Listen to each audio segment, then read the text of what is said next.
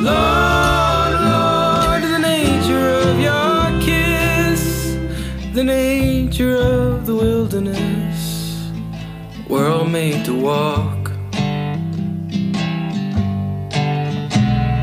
Lord, Lord, the nature of your wrath is not an easy path,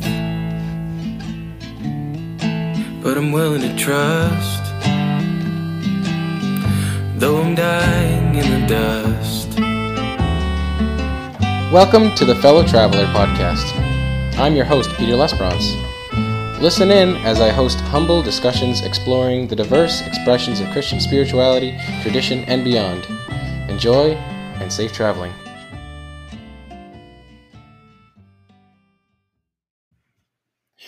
Hello, my fellow travelers. Thanks for listening in. I've really appreciated all your support. If you'd like to support me further, consider becoming a patron on my Patreon. Simply go to patreon.com forward slash morning sun underscore fellow traveler or click the link in the show notes. Thank you so much. I love you and safe traveling.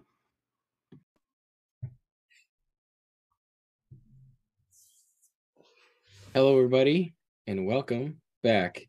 Happy Valentine's Day. Today we are celebrating the martyrdom of Saint Valentine, the Roman uh, Christian who was subversive to the Roman Empire, and uh, and the way we're celebrating it is by gathering together with our loved ones and buying them chocolates and flowers and taking them out on expensive dates. Well, at least that's how a lot of people are spending their their commemoration of the martyrdom of Saint Valentine. But t- today, I'm spending it with a very special guest, Matthew Distefano, the one and only. Welcome. Thanks. Thanks for having me. Yeah. Uh, we are celebrating by being sick. So Oh. no no celebrations for us today, but um, happy Valentine's to you and yours and whoever's out there who likes this day. Yeah, I don't know. I know. I I don't really buy it that much, but I was learning recently about Saint Valentine. He's a pretty cool guy, actually. And it is sad that yeah. how bastardized his day has become. Well, I mean, it, yeah, sure. It just you know every everything gets turned into something a little bit kitschy, right? Yeah, unfortunately. But anyway, how are you doing, Matthew? Um, I, other than yeah, other than under the weather, fine. Yeah, Oh, things things are going good. Um, Sorry to hear that. yeah, no, I mean it is what it is. Uh, but no, things are well. Thank, thanks. Um, doing a lot of projects. Uh, doing a lot with Quoir Publishing. Got a book coming out. Just I, I don't know. Doing a lot of things right now. A book on hobbits, right? Yeah, Hobbits. I wanted sweet. to. I want. I wanted to shift my focus from something kind of uh, like theology to something Yeah. important like Tolkien. Exactly. One of the best um, allegories and under ways of understanding probably theology and life, philosophy, human interaction, the stories of Tolkien. Well, I, I yeah, I would rank them up. Uh, I definitely care about his writings more than I do with the Bible these days. So yeah, I, I gotta. Yeah. I gotta tip my hat to him there. He's a cool guy. What was his first name? I forget. It was some weird name. It was J.R.R. Did he have a name? No, just J. Just Jay? Yeah.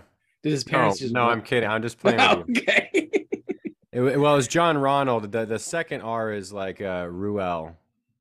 John Ronald Ruel Tolkien.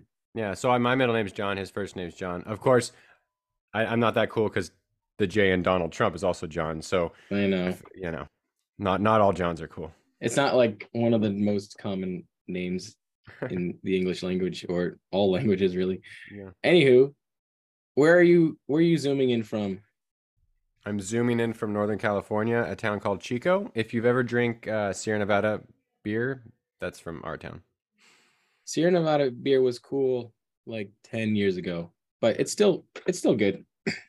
Well, I don't know if the owner cares how cool it is. It it's definitely very popular still. Oh, it's still for sure. It's very popular. I just remember when it came out, it was like, dude, you got to try some draft beer, man. Some craft beer. That's what it's craft beer. Well, uh, yeah, Grossman kind of I mean, was way ahead of the whole craft beer game, Mhm. right? Yeah. Yeah, very cool. I know. And now I am in New England, so we have the New England IPAs, you know, that basically taste like battery acid, but Um, but we're supposed well, to like them. I think I think um, on the back of the IPAs it says must be a Calvinist to drink this and enjoy it. So there's something about there's a disclaimer in there that you probably missed. Exactly, because they just like the taste of sour things. True. They're they're used to they're used to having to consume sour sour things. Anywho, um, well, it's really cool to have you on. Um, and I'd love to hear a little bit of, about your story. And that's kind of my my whole purpose of my podcast is hearing people's stories. The abstract and the theological and whatnot is the intellectual propositional is it has its place, but I think first and foremost, it's people's experiences. And for everybody that looks different, that's what's so fascinating about it. And that's why I title my my uh episodes off of the person's name, because it's like this is your theology, this is your experience in that way. And um, but like you you kind of came out years ago with a book, uh, wasn't it like a something about a heretic? It was just called Heretic. Heretic, with an, that's with it an exclamation point. Yeah. um, yeah, a happy heretic, right? Oh, that's your Not always happy, but definitely heretic. happy. heretic for sure. Um, but anyway, yeah, welcome here. And you know, if you want, if you'd like to share as much or as little about your experience with the th- the faith and what experience did you have any experiences, whether mystical or mundane, that have kind you kind of kept you within the conversation? Um, maybe if it even your faith looks a lot different than it did way back when. Um, yeah, Well, sure. How- I, how did it yeah, start out? Yeah, I I don't know. I ha- I I kind of hesitate on like labeling something like a Mhm. mystical experience or not. I just think I mean, you talk about experiences and the reason why I'm not a churched fellow any longer, um, or even probably I don't think of even myself as a Christian. I just don't think in these terms any longer. Mhm. Um, it, there was a disconnect between my theology and my experiences, right? Mm. So uh, I had a theology that was non-affirming. I had a theology of hell and wrath and left behind and rapture. And then I Mm. experienced the world and I experienced people not like me. And I just thought, you know, if I'm going to lead with anything, it's going to be my experiences, right? I think my, you know, the fancy way of saying that would be like my, my epistemology would begin with direct experiences Mhm. and and in in in my version of Christianity, which was evangelicalism, uh, that that is not emphasized. Your epistemology starts with the Bible, the clear Mhm. Bible, the Word of God, God, if you're in the Southern Baptist tradition. Um, but eh, I'm sorry, but you can't start your your knowledge of things with your interpretation of a book, and I, I think that's absurd. Um, so w- when you when you have that disconnect and and you go to university and you study philosophy and critical thinking and reasoning and Sociology. sociology, anthropology, all these things, and education, and you know the the, the Christians in a more conservative camp would you know call it like a, an indoctrination but really it's just experiencing people not like you and different experiences that are outside the box. And then those things don't really line up any longer. The things that you thought you believed or the things you were told to believe really. Mhm. and in my experiences um i was raised christian right? So everything my worldview is handed to me without me being asked for like consent or like hey have you considered all these worldviews and now you know pick the most rational one or pick the most you know? No there's none of that this is the way the world is this is what god is like this is where you go if you don't believe in jesus this is what god thinks of you if you're gay or bi or trans or whatever and if you try to point if I if I try to point back on where I first believed those things, I can't, right? So that to me is the indoctrination. Like the things I believe now are things that I have they're they're A based on my experience and they're they're B things that I've wrestled with to get to the conclusions I'm at now. And they're loose conclusions, not like dogmatic, rigid ones like I had before. Yeah, the term I've been using for the past couple months is spiritual heritage. And it kind of looks like, well, it's kind of analogous to how we inherit certain genes, right? Or even we inherit the family that we are born into, right? And Yeah. and we don't have there's not a lot of choice involved in that you know so often many christians will talk about free will but i think they don't take into account like what about uh, the family you're born into? That's not a free choice. What about the genetics you're born with? That's not free. What about the psychology you happen to um, the psychology and psychiatry um, that you happen to have you know um, what about the traumatic experiences that are outside of your control? And you know there's so many factors involved um when it comes to every choice but every choice more broadly but even specifically the choice about like uh placing one's faith in god. Um and i think that's something that's really been challenging to me that um it's challenged me to be gracious and charitable because you know i may have been blessed to have certain experiences within my tradition within my family you know and and and despite even a lot of trauma and a lot of you know spiritual abuse within church a lot of indoctrination you know I, I here i am still able to have these conversations and i'm really i'm really happy that that's the case. But eh, you're right that there is aspects of our faith and experience that aren't um they're not like in a vacuum right? They're they're kind of uh they're handed down to us without our consent. And that it really does beg the question of um accountability like how how does god hold us accountable for things that are out of our control you know? And and you'd like to think that god is gracious enough and and also you know smart enough i mean he's god um to to take all those things into account. But when it comes to our interactions with one another and like who we decide to include and exclude or who um who we decide to welcome into our our tribe or or um that that does affect our choice because we have to we have to, we got to take into account those things that are not in people's control but i'm curious Sure. to hear um a little bit about you know going back to when your faith looked more you know typical what what were the can you think of any um specific turning points Uh, yeah. I mean, I mean, I was never someone who held on to beliefs. They they they held on to me, and so I was intellectually very curious, and I was totally open to hearing an alternative version of the faith. I never thought in these terms because it's kind of it's just like I, I realized, like looking back, how eager I was to learn about things and and digest them and really explore my faith.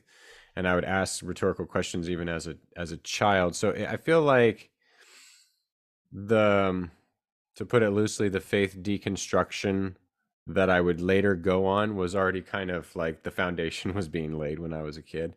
But I say I think some of the big ones were just like um one the, the intellectual pursuits of like okay let's really explore if god exists. Let's listen to some atheists debate william lane craig or some other theist on the right or whatever.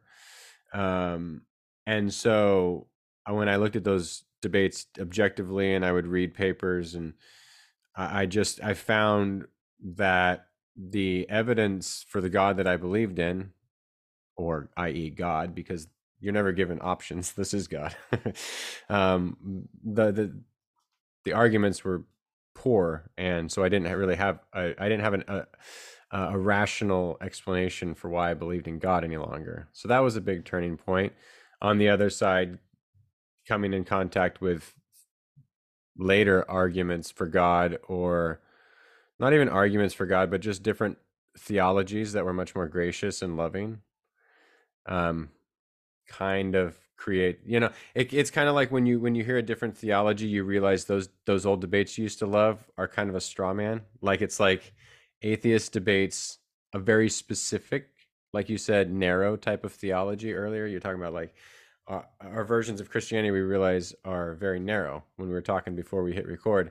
And realizing that i was like okay well maybe there's a different alternative for god. So those two like in intellectual pursuits i would i don't typically talk about like turning points that uh are more mystical in nature. Those are my experiences that i'm i keep those a little closer to the vest because they're my experiences and i feel like sometimes trying to explain them would totally diminish them. Um I talk a lot about how like words are just pointers. We in in the church we almost think of words as like incantations or something. Like if I cuss, Christians want to like talk about why did I do this or how could you say it? it's like well this isn't Harry Potter. Words are not. I mean they have meaning and things like that, but also let's not give them too much power as if they're a magic spell or something. Um, but I don't know where I was going with that rambling thought.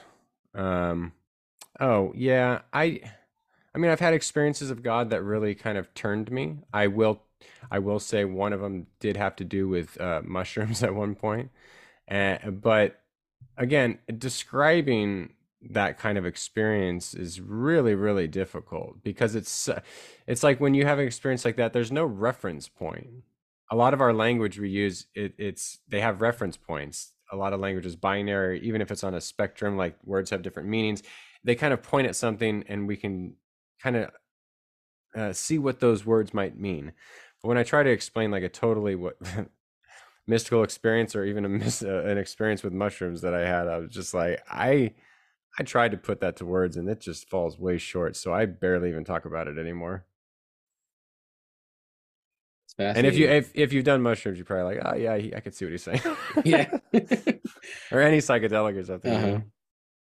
Yeah, I I think there there have been quite a I mean, there's quite a few people out there that would attest to that for sure. Totally. Yeah. And um and it's interesting because I think I found I actually had a, uh, a conversation recently with a guy who he kind of was in that realm of like new agey stuff and uh and a lot of like the new agey folks get into like the the uh the mushrooms too which is interesting or or psychedelics and whatnot which is yeah i will i will say that i'm definitely not quote unquote new age at all. Yeah. Like i wouldn't be i wouldn't put myself mm-hmm. in that camp at all. No but but it's interesting like i feel like new agey folks kind of tend to be a certain like uh breed of people who and it's i hate to put them all in a box but they're the same people who are that that that person you went to school with that was kind of quiet to themselves and then later on in life they they join a, a multi-level marketing scheme and, and they're trying to be um, some sort of like self-starter boss um, working for some ponzi scheme and then and then later on i don't know. Anyway maybe maybe they, maybe they sell uh what are the oils? Oh yeah essential oils. Yep exactly. Essential oils, essential oils. or vitalife. What was it called? I don't uh, know. what's that thing called? Uh, i never yeah, got anyway. involved in that. No but and they do, and not that, um, not to put down yoga because I think yoga has its place, but they're they're usually big about the yoga and whatnot. But anyway, um, no, yeah. So anyway, coming back to you, um, then you got into writing. How did that happen? Uh, I don't know.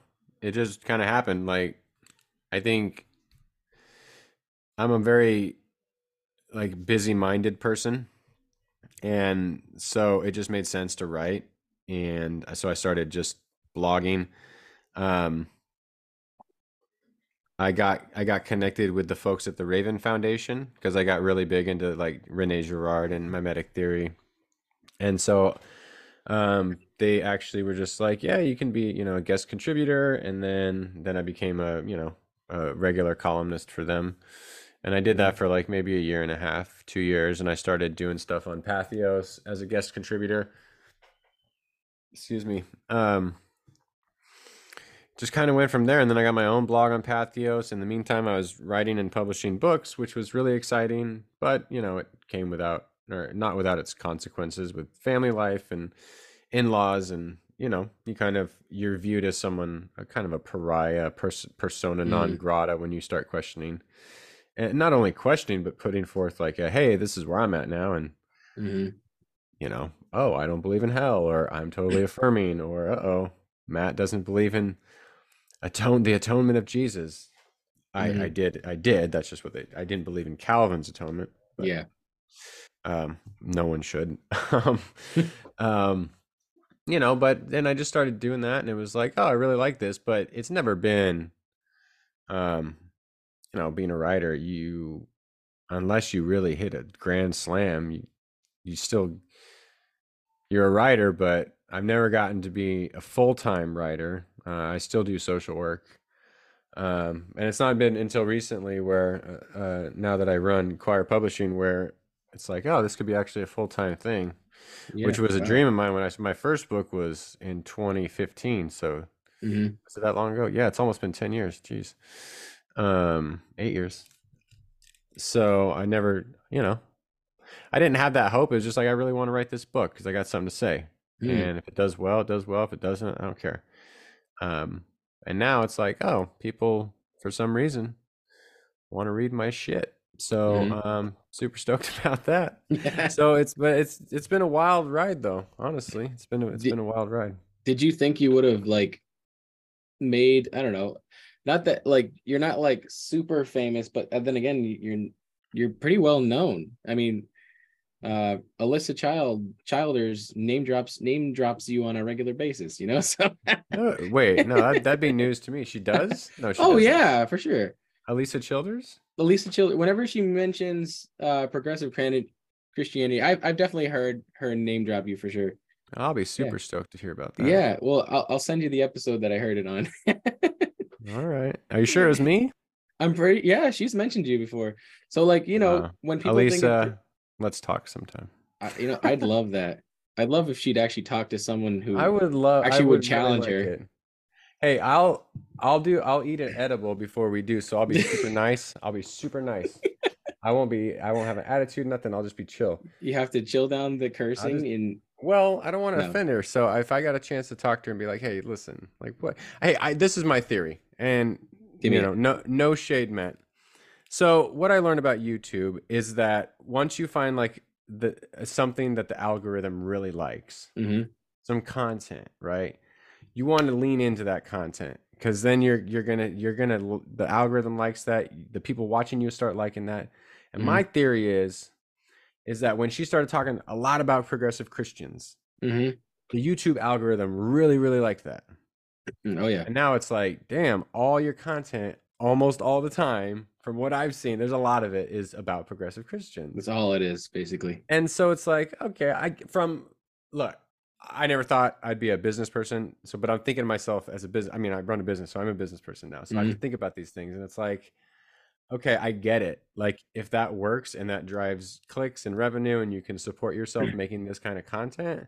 I just think the problem with like YouTube and stuff like that is that then it just drives you to double down on whatever you're creating already and you Mm. start to end up being like what what new do you have to say like come talk to a progressive now Ugh. like instead of just ranting and raving and driving that content and those clicks that the algorithm loves to send to those the people that are listening it creates almost like this echo chambery type of Oh, for situation. sure. and it's like well that's just not interesting You know what probably happened too is there's you know how you have those theological watchdogs or doctrinal watchdog out there. They're probably like, Oh, watch yeah. out for Matthew Distefano. He's a heretic, and and I also there's this guy, and also this this woman, and um, I they did make get like a whole by- list of like top ten heretics out there. Or something. i love that stuff i got i did get blocked by mark driscoll a long time ago I guess it's not the worst thing that could happen.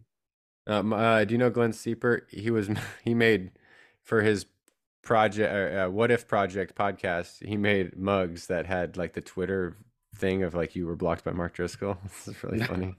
he did. He like it blocked out his name and image. It just it, it's like, huh? Is it an award? I mean, it should be. There should be a whole ceremony. There should there should be. Yeah. anyway yes so as i was mentioning you know a couple years ago when she was coming out with her book um another gospel Another gospel. Yeah. another another another another another another Mhm. gospel gospel gospel another gospel i was listening and this is before she even dropped the book this was in 2020 and she was like yes i'm reading this book about these progressive christians and they don't believe that god is a judge and Yeah, and then she dropped dropped a couple names, and one of them was yours. And I was like, oh, who's, who's this Matthew Distefano guy? Wait, so you first heard about me from Alisa Childers? No, you know, I did hear. I really I've hope that's true because that's awesome. No, I did. I I had like in the back of my head, I had heard your name before, and I maybe like come across a couple of your videos, and but it was at a time when I when I when I really would have rejected everything you said. So like was I was in a different mindset, I think. And then You, when didn't, you didn't come. You didn't come talk shit on my Patheos, did you? I didn't know. I actually good. I read I used to read some of your stuff and some of Keith's stuff back in the day. Um before I kind of started to feel like, oh wait, you know what? They actually are starting to make some sense. Uh-oh, we got you. Oh, you got me. yeah. I feel terrible now. Well, I remember there was one article I was reading that Keith wrote, and it was about um like things that were pur- purposely changed in the scripture to meet uh to reach certain uh to make certain um to fit certain agendas. And like w- one of them was about how you know every knee shall bow, bow every tongue confess. Well it actually says every Yeah. knee will joyfully praise um and confess whatever that is Yeah. here or whatever. Um and then another point was about how the woman apostle junia was changed to junius so that it would uh so that would support that women can't be apostles or preachers or whatever. Yeah, and i was like what shady he's right shit. it's like oh shoot I know. Yeah, they don't tell you that. That that um I remember specifically as like a teen or something asking about that. I was like, every knee shall bow and every tongue confess. Like, okay, so everyone's gonna like convert to Jesus? Like, well, no. I mean, you got to do it before a certain time, otherwise, it's like bow down, bitch. You know, like you know, exactly like, oh, okay. What's he gonna do next curb stop them or something Yeah, like all right, well, tell me you love me praise. Yeah, exactly. Like some weird stuff. Like that's american x history Dude, if- or whatever Yeah, if I was thinking like if, okay, so Jesus is uh, we're supposed to be like him. Like that I can't I can't do that. Like you got to like me or you got to say my name and or what? Mhm. And then and and if they don't, you're going to make them bow their I was, okay, that didn't like that. But I remember asking that question it was just like, oh, well, seems like Jesus is kind of like that kind of like toxic alpha male drives a huge truck, not to stereotype everyone, but like Mhm. that loud truck with a like, you know, Confederate flag flying out the all this- like that. I don't know. Is that open what Jesus was like? Uh, yeah, exactly. Throwing a Bud Light out the back. Yeah, this guy's kind of an asshole. yeah i mean it definitely it does make you ponder and think when you actually go back to some of the original language and you're like whoa that's not what i thought it meant because yeah that's that's what i thought Oh, that blew growing my mind when you look up the words and you're like, oh, that has has a different. Like if you just look it up right now, it'd be like to Mhm. gladly confess, and you're like, Mhm. oh, so they're happy about it, and and then they're screwed. and Like, then they're thrown aw- and then they're roasted yeah, like huh, doesn't make any sense yeah it definitely makes you scratch your head yeah, and some people try to get around it by saying well the the ones who are gladly confessing it's it's every knee that's after like they've all been like annihilationists will say well that's after all the the reprobate have been destroyed oh, so then everything That's, that makes sense. yeah I mean, look, the Bible says the Bible says whatever you want it to say, and I guarantee you could twist it up like a pretzel to make it say anything you want to say. And the way I approach it now is like when people ask me about passages like that, or ones that are less affirming and less universalistic, I'm Mhm. just like, yeah, I'm sure. Hey, look at, I mean, people in the Bible believed a lot of different things. Mhm. You can't convince me that Moses had the same worldview as Paul. no There's just no way. I mean, Judaism is such, from what I understand, is it's supposed to progress and change and adapt. And it's kind of like asking the question, if I could be overly reductive, is like, how does God relate to us right now? So if that's kind of like the premise of a rabbinic discussion, Mm. uh, things are going to change as you go. So you you can. The Bible is going to say the Bible is going to argue for you can find passages about annihilation and the wicked being annihilated, and you can find passages about universalism, and you can find passages that oh wow, it seems like people do go to hell. Oh, what does hell mean? Oh, it could mean this. What's Gehenna mean? We uh, can't really know. When Jesus said it, what we can't really know. It can mean some annihilation. It can mean you know some could part mean of literally- annihilated. Like it, it could mean a whole bunch of different stuff. Do people suffer in hell? Yeah, in Judaism, it's like oh, 18 months at the max. You're like, what? I never heard that. so, yeah, again, the Bible can be used to bring life or, or death, and you know, a lot That of is too, many, really- too many Christians choose the latter. that is what's really fascinating about Judaism. They they have the rabbinic um teachings and and and like some rabbis are like so great that they consider their word to be like the truth you know and even over the scripture like their interpretation of the scripture is the truth. And i mean that's a lot of times what we do as oftentimes in christianity especially in evangelicalism we, will raise we'll raise vo- people's voices you know certain theologians that we like or that support our our worldview um, we'll raise them even above the scriptures. So it's not even sola scriptura it's really sola this guy's interpretation of the scriptura I don't really think they. I, yeah, I don't think they realize that though. Like if I told my former church, a lot of them, I mean, some of them do, but like if I if I told my former church, look, like what you believe about atonement came from the 15 1600s with Calvin, who kind of took something from Anselm in the 10, you know, 11th century. They would go like, "What are you talking about?" We're like, "No, that's that's the development of what you believe about mm-hmm. what atonement kind of means." It's it's it's a modification of something Anselm came up and Calvin being a lawyer emphasized more justice and the mm. judiciary aspect of that, you know, right? That makes sense that a lawyer would think of it in these terms. But Christians would just say yeah. it's the gospel. You're like, no, it's it's a theory, not in the way science is a theory, but it's a mm. theory mm. of how how we're made one with God. I mean, there's like mm. eight others, nine others. I mean, whatever it is, I, I don't remember the exact count because some are similar and some are like adaptations of another. Yeah. So even things like that, like they don't go. I don't. A lot of Christians just don't know the history of of theological development of thought, and it's something mm. I, I I I was listening to Rob not Rob Bell. It might have been Richard Rohr on Rob Bell's show, or maybe on You Made It Weird with uh, Pete Holmes, back in the day, over a decade ago, I'm sure. Uh, he said something about like in his tradition, Franciscan Catholicism, they emphasize the, the development of Christian thought rather than theology. Mm. And in Protestantism, we tell you like we we use phrases like sound biblical doctrine, like we, we yeah, use yeah. The, like that's and and that was that's a different in in other slices of Christianity, as if that could be attained. Yeah, well, I mean, reformed folks are very arrogant about their stance and where it comes from, and they would say it's the gospel. It's just Calvinism. It's you got to drink more lagers. Yeah, yeah. I mean, they put too much biblical beard oil on one day, and it went to their head. I don't know. I mean, I it, you know it, and and I don't even think they read Calvin that much. I think I've probably read Calvin more than a lot of Cal- like my old Calvinist friends. I was like, "Have you actually yeah. read this shit?" like, I mean, it's it obviously comes from a context of like his time and place, not not first century. You know, mm. Palestine, Israel. Like it's like this is middle age stuff.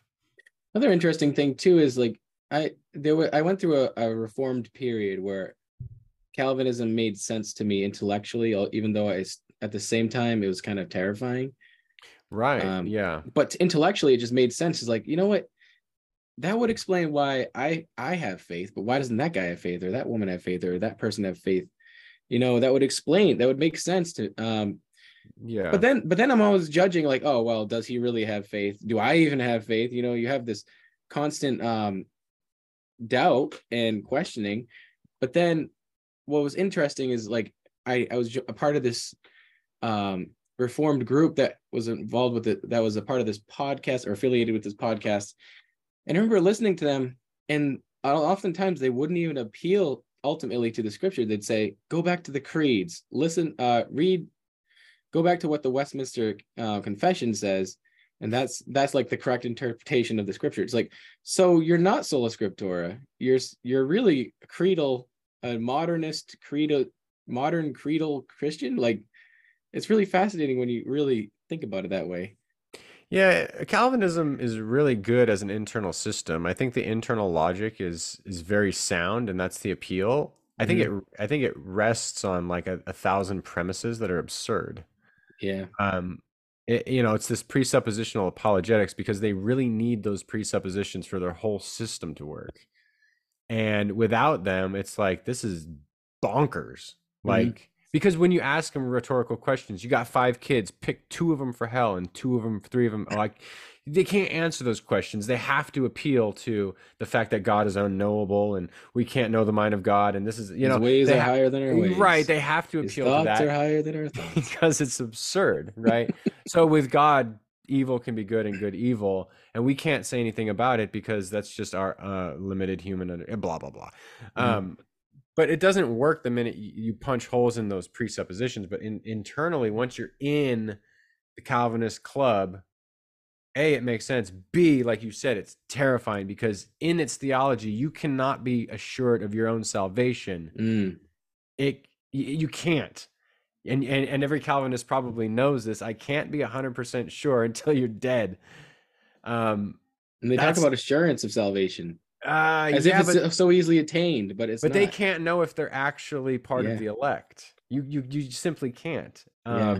You can believe you are and you can hope you are but in the end you the, the rug could be swept out from under you and i've i read when i was doing uh, uh research for my book heretic i was doing research specifically on calvinism um and i was reading accounts of of calvinists who were suicidal because they acknowledged that theological fact and it Wow. drove them like it drove them mad Mm. um, and caused a lot of depression. And when I think about it and try to put myself in those shoes, I'm like, yeah, that makes that intellectually makes sense because the, you would be in such an existential perpetual crisis. That's horrifying. You know, and speaking from my own experience, and I've talked about this quite a bit with some other folks too. Um, I've gone through like different bouts of anxiety and depression, and especially like um in one one of the instances, a lot of it did have to do with that very fact Mm. that I felt pretty secure in my own salvation, in my own faith, but I hated the idea of what about everyone else? What about people? And then I and then you know the events of 2020 really changed a lot for me that like and, and a lot for everybody. Obviously, we we went through a global pandemic together, but you real recognize everybody was so divided and, and didn't want to work together. And it was Mhm. that it's like, okay, guys, this is this isn't um hypothetical. We're not this isn't propositional. This is real life. Like we got to work together. And there were so many Christians who weren't willing to work with uh, work with the world and with society to um, do the right things to help the the those who are um, you know immunocompromised or who uh, really we should be laying down our rights and privileges for. And and then you know with the whole um the the con the the racial racial tensions in America coming to the forefront with the the riots over 2020 um that really uh, made me think like wait maybe Christianity is more focused around this concept of justice and then you come to realize that in Jew in uh, Hebrew uh, the word for righteousness is the same word for justice. And then you come to realize when Jesus is talking about blessed are those who are hunger hunger and thirst for righteousness he's really talking about hunger and thirst for justice the the the reordering and the putting right of society. And then um you know the whole propositional calvinism uh systematic theology kind of stuff just it doesn't matter anymore it's like wait this is about real people's lives Mm, and Yeah. um that was it but i had to struggle and feel um really disillusioned with with christianity for a little while in order Yeah. to in order to realize wait i need to i need to change the way i view my faith or i'm going to lose it um, or i'm i might lose my own mind you know because yeah. faith has been something that's really helped me rooted rooting me um just psychologically mentally spiritually in um have given me some sort of foundation to lay my life upon so when that was no longer working in lived experience i had to do something you know and and Sure. i joined the band bandwagon of deconstruction and i think It's I it's think- cool. It's sexy. It's a Yeah, thing it's do, sexy. man. You want to be cool with your friends? Shoot. i did i started wearing my baggy pants with my boxers hanging out i started. Um you know.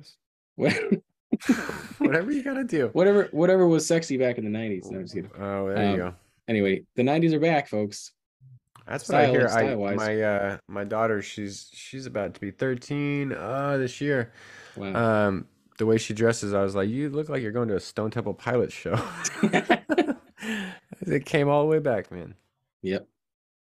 Yeah. People are gonna start skateboarding again, maybe. I don't know. Oh, there's Wild. still skateboarders. It's still skateboarding. Yeah.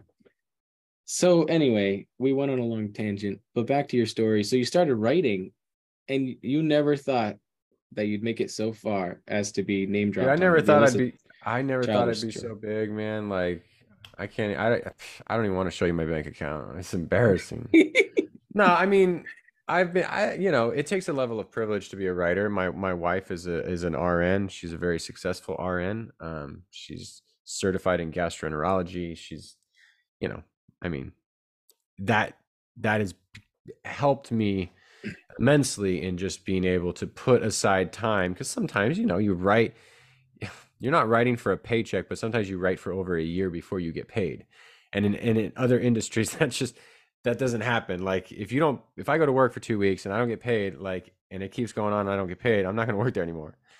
Um, so it, it definitely, you have to have, I have to acknowledge that it takes a level of, of privilege to be able to do something like that. Um, and then, you know, uh, fortunate enough to have the trust of Rafael Polendo, who owned Quoir Publishing for seven years and created something out of nothing and had a dream and a vision and was like, um, I can't do that dream and vision the way I want to any longer because he's doing other things. And to trust me and Keith to continue that and push it further is like super fortunate.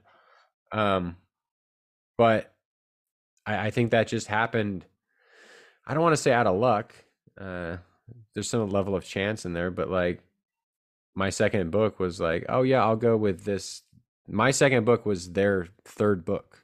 I think it's third book for Quoir Publishing in their history. And so I was like, yeah, I'll take a chance on this t- tiny little company with three books, uh, or two books, I guess, in their catalog. Um, and I don't know. That's one of those. Is it just coincidence, or is that like God's fingerprint? I don't know. God's sovereignty. It's his outright holy sovereignty. well, no, I mean the Christians who were kind of poking fun at would say it's the Satan's handiwork. Oh sure. yeah, that's what it is. But um no, I mean it's just one of those things where like was it lucky that that was offered to me? Yeah, but you kind of make your own luck. Like Keith and I have been dedicated to Quoir. We've invested a lot in Quoir when we were not owners and um I I I I think Ralph picked the the two right people because we care deeply about it and we're going to do right by it in his vision. And I think he knew that and we kind of proved that. So uh, to be able to work with all these authors, I mean, trust me, there's a learning curve and there's frustration. Mhm. Running a company when you, I literally never wanted to run a business at all. Um, but it's been like super, super awesome. Yeah, and it's It's- pretty recent, right? It's like Yeah, I mean, we've been working for Quoir since like July, maybe behind the scenes, and but we took over the company January one. Official, I mean, officially, officially, like running everything. So it's that's been crazy. as we're recording this, it's been like six weeks. Um, wow. But yeah, that's the amount of the amount of stuff we're doing is like wild. and I saw recently you, you guys are doing the the Quoir classics, kind of revamping old Yeah. books. So um, Rafael, I think, is he should have at least like ten awards with graphic design. Um, we had this. i- He had this idea a long time ago to do public domain classics, and in the publishing world, you could do that. Um, you can't sell them unless you create unique products, right? So we're partnering with like awesome authors like David Bentley Hart, William Paul Young, who wrote The Shack, uh, Brian Zahnd, Beth Allison Barr, Shonda Jaw, myself, Keith, um, writing forwards for classics that John either- MacArthur, John MacArthur, R.C. Sproul, John Piper, Rip um, R.C. Sproul. huh? Oh, he's, is he passed away? R.C. Sproul, yeah, he passed away a couple of years ago. Well, see, I'm not a He had Calvinist. so cancer. Oh well, I'm not I'm not making fun of the guy, but No, um, no, we're not. he had we're his not. place. We're not joining them, but uh, we are getting some pretty cool people to uh, write forwards for classics that that have. Um, our thing is like Florida's banning books. We're trying to make books cool again. So we want people reading. Like we're uh, we're launching these on. I don't know when this is going to come out, but February twenty first. Um, we're launching with the Kingdom of God is within you by Mm. Leo Tolstoy, forward by Keith Giles. Um, we're not just saying theological because yawn. Um, David Bentley Hart offered a forward for uh, Alice's Adventures in Wonderland and Through the Looking Glass by Lewis Wow. Carroll. And then I found this. This was like the coolest thing that ever happened to me, or we just stumbled upon. You know, um, I am a hobbit in all but size, like Tolkien was. And there's a public domain collection of poetry that his good friend uh, Geoffrey Bache Smith, who died in World War One, had published posthumously by Tolkien, who offered a foreword for him. Wow. So uh, my name is going to be on the same cover as J.R.R. Tolkien, Wow. and I just today ordered author copies, and so that'll be here soon. And I will probably shed a tear, a single tear, because that will be a nice moment. Um, so cool. we're we're really wanting to get people reading again. Like we're going to publish uh, the Odyssey and the Iliad by Homer.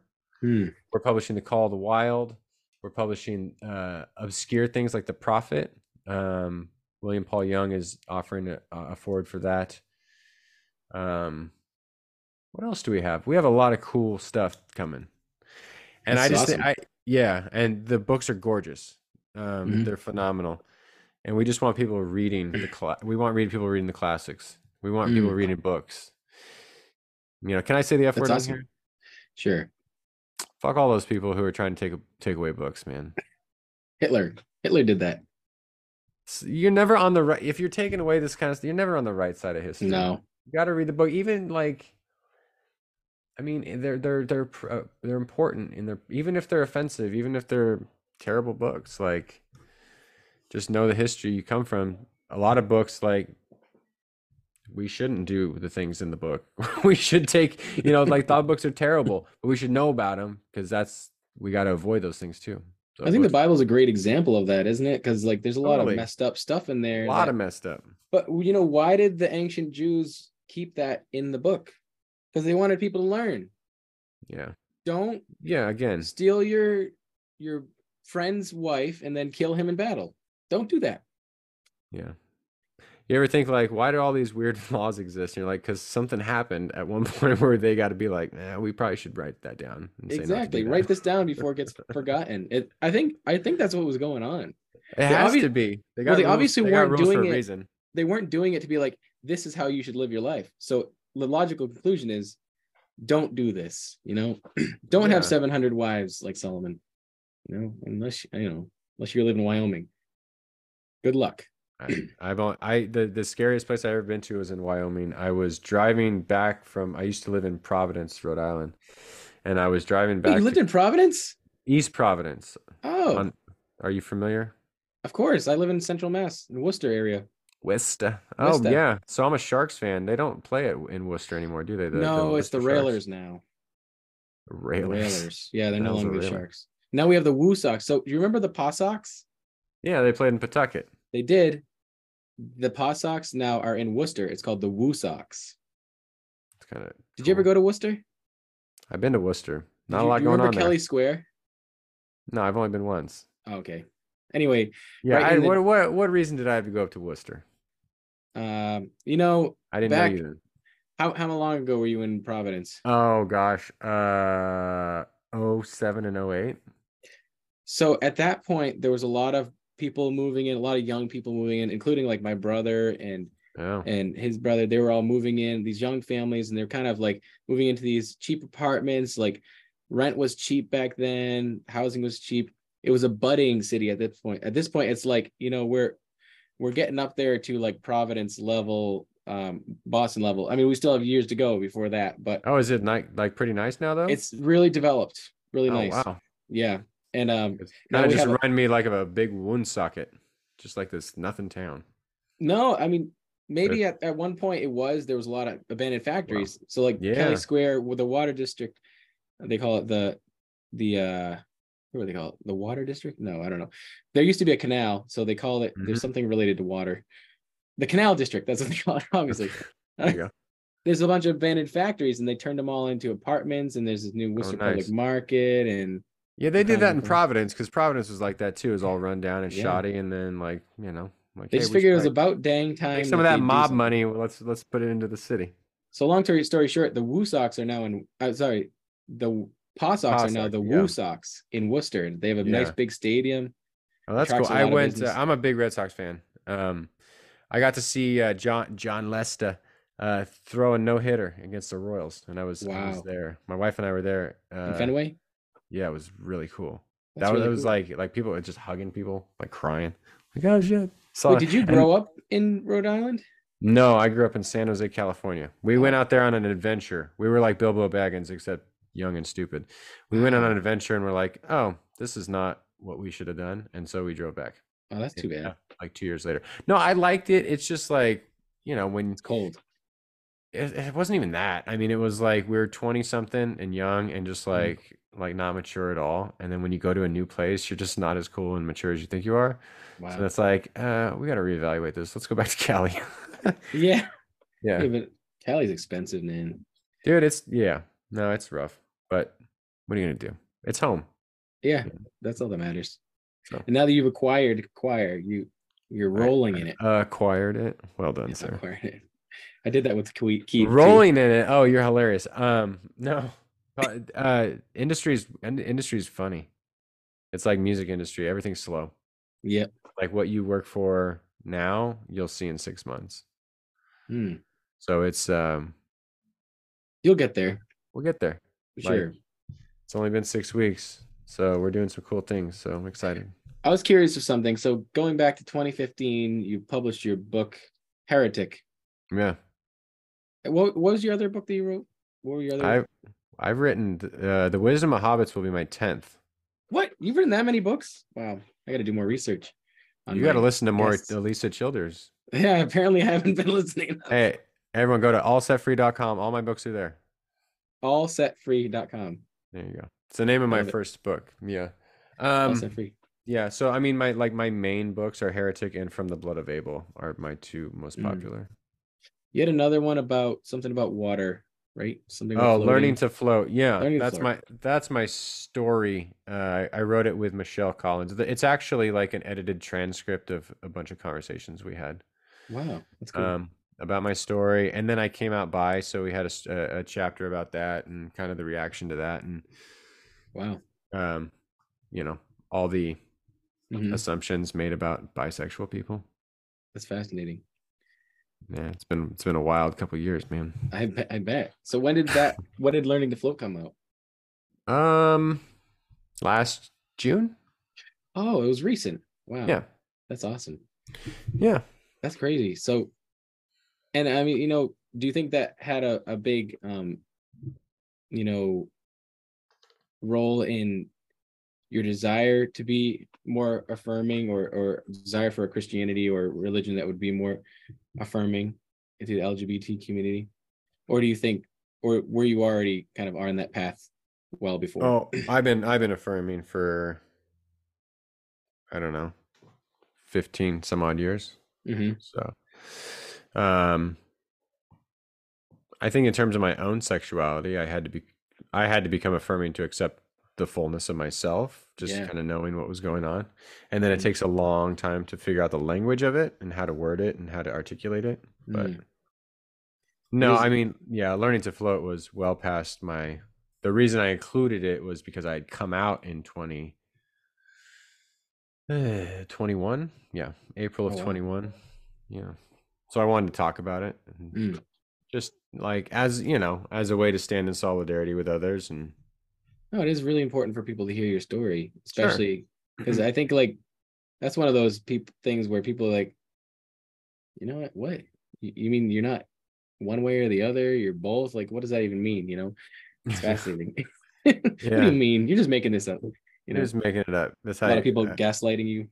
a lot of people doing a lot of things. Yeah. Um, I think the most interesting thing was that it, someone who shall remain nameless um, likened it to a condition that progresses like towards more and more gay, and so it's been a funny joke to make to think of it like that. like like if I start doing some gay stuff, then it's gonna be like, oh well, con- conditions progressing, nothing you can do about it. it's a It's wild, man. It's, it's a progressive with- disease, uh, Yeah, it's like uh, stage progressive two. illness, stage Yeah, two gayness. Stage stage three gayness is gonna come out next year. Oh no, stage four and it's terminal. You only have six terminal. months. Got six months till you're full blown gay. It's interesting that in when in the age of Google, that people know so very little. Um, Mhm. You don't you don't got to learn the Dewey Decimal or go down to your local library. Although we, we should go to our libraries more often, but you don't have to go down there and look up in a encyclopedia. You can just ask Alexa what is uh, what is a bisexual, and she'll tell you. Mm. Alexa, yeah, she'll be Yeah, fine with it. Your one sentence great. answer. I did She does. that. this What'd contributor says, according to this easy it was? contributor, Matt. Distefano, Yeah. this Yeah. Alexa answers contributor Matt Distefano says, I don't. We haven't gotten there. We've gotten Alisa Childers. I, you got to send me that link. I think will. you're wrong. You know, I think you're. I think I would have known about this by now because Keith listens She's to a lot of mentioned Alisa you- Childers. I promise you, she's mentioned you a couple times on her Ah. podcast. When she thinks of, you know, just to name a few progressive Christians, we have Matt Distefano and Oh uh, my gosh, Richard yes. Rohr and Rob Yes. Bell Oh, you're gonna put me in that. I mean, that's an honor. And, um, And I'm gonna remix that too because that's gonna turn into that's gonna turn into a bop. Yeah, put it as like a, you know, a sample for Oh, it's A gonna be rap? so good. Yeah. you and Keith can rap over it. Uh, Speaking of you and Keith, you guys have very entertaining podcast. Um, I want to. I'm gonna not heretic, A- not heretic happy hour though. Is that the one? No, I think it's the that's the other one. one. Happy Heretic? No, what's it called? No, we have two. Uh, heretic Ha- happy oh. hour and apostates anonymous. Apostates Anonymous. That's the one. Yeah. Apostates Anonymous.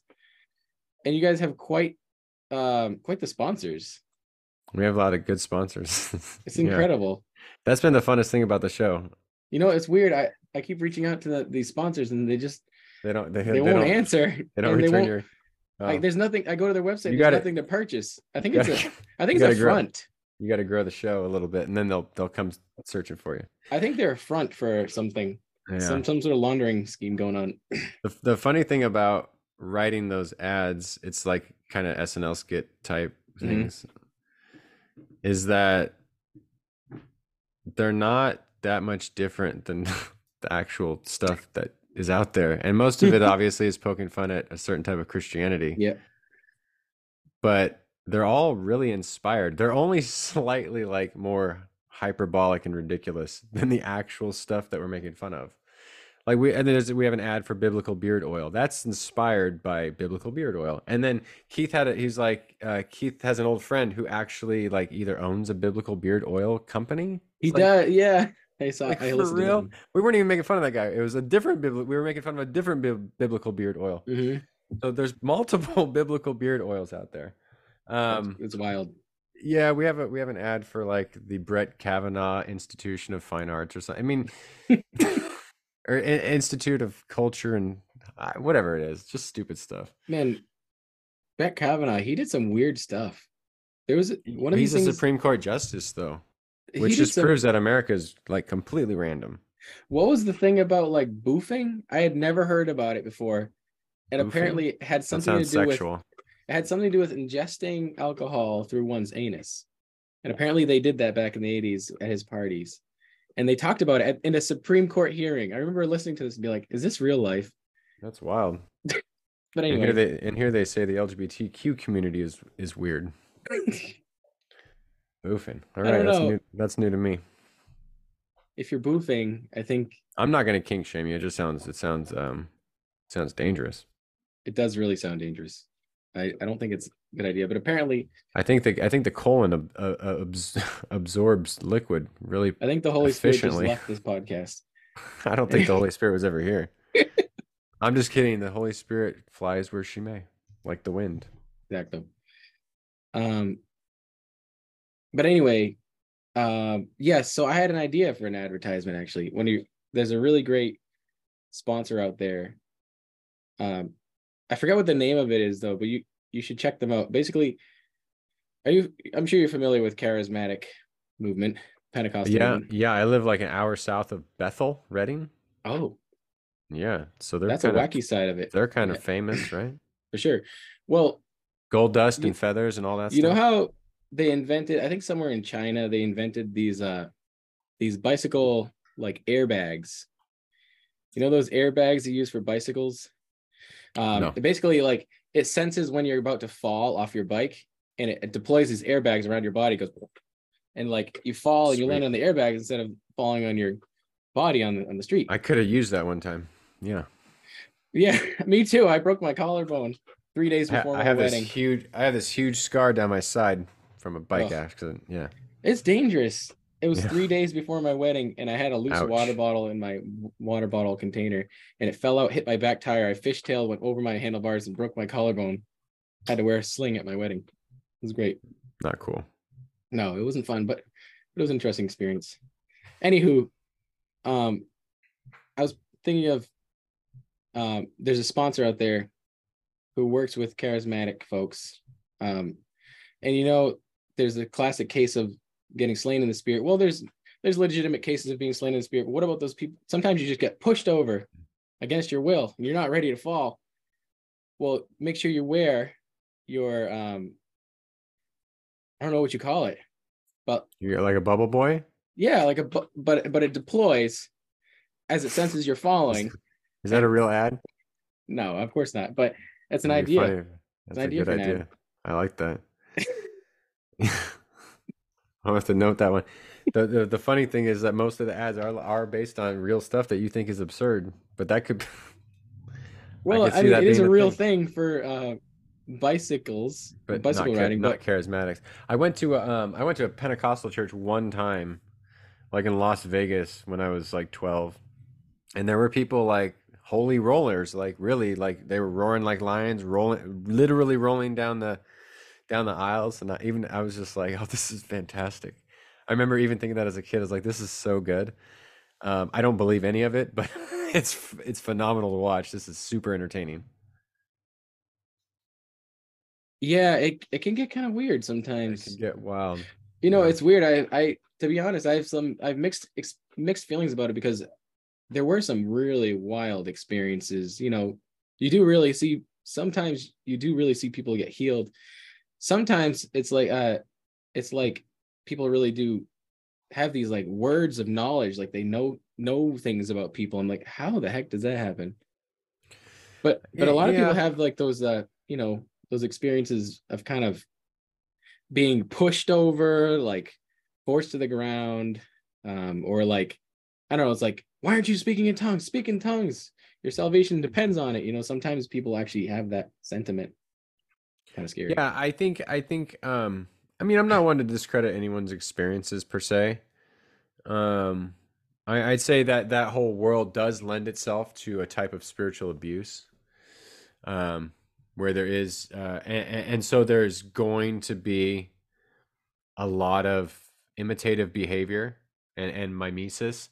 And when I say that, I don't mean that like it's not real because mimesis is very real. You get caught up in like you get caught up in the moment. Other people, you know, typically you're having these moments when other people are at the same time. Um, Mm. A lot of times it's like in a church setting. A lot of time it's in a group setting, and there's a group psychology to it. I'm not going to discredit like everyone's experience. Um, I think their experiences could be real. I just think I've talked to a lot of people who have also admitted to like, oh, I just went along with it because you kind of have to. Mm.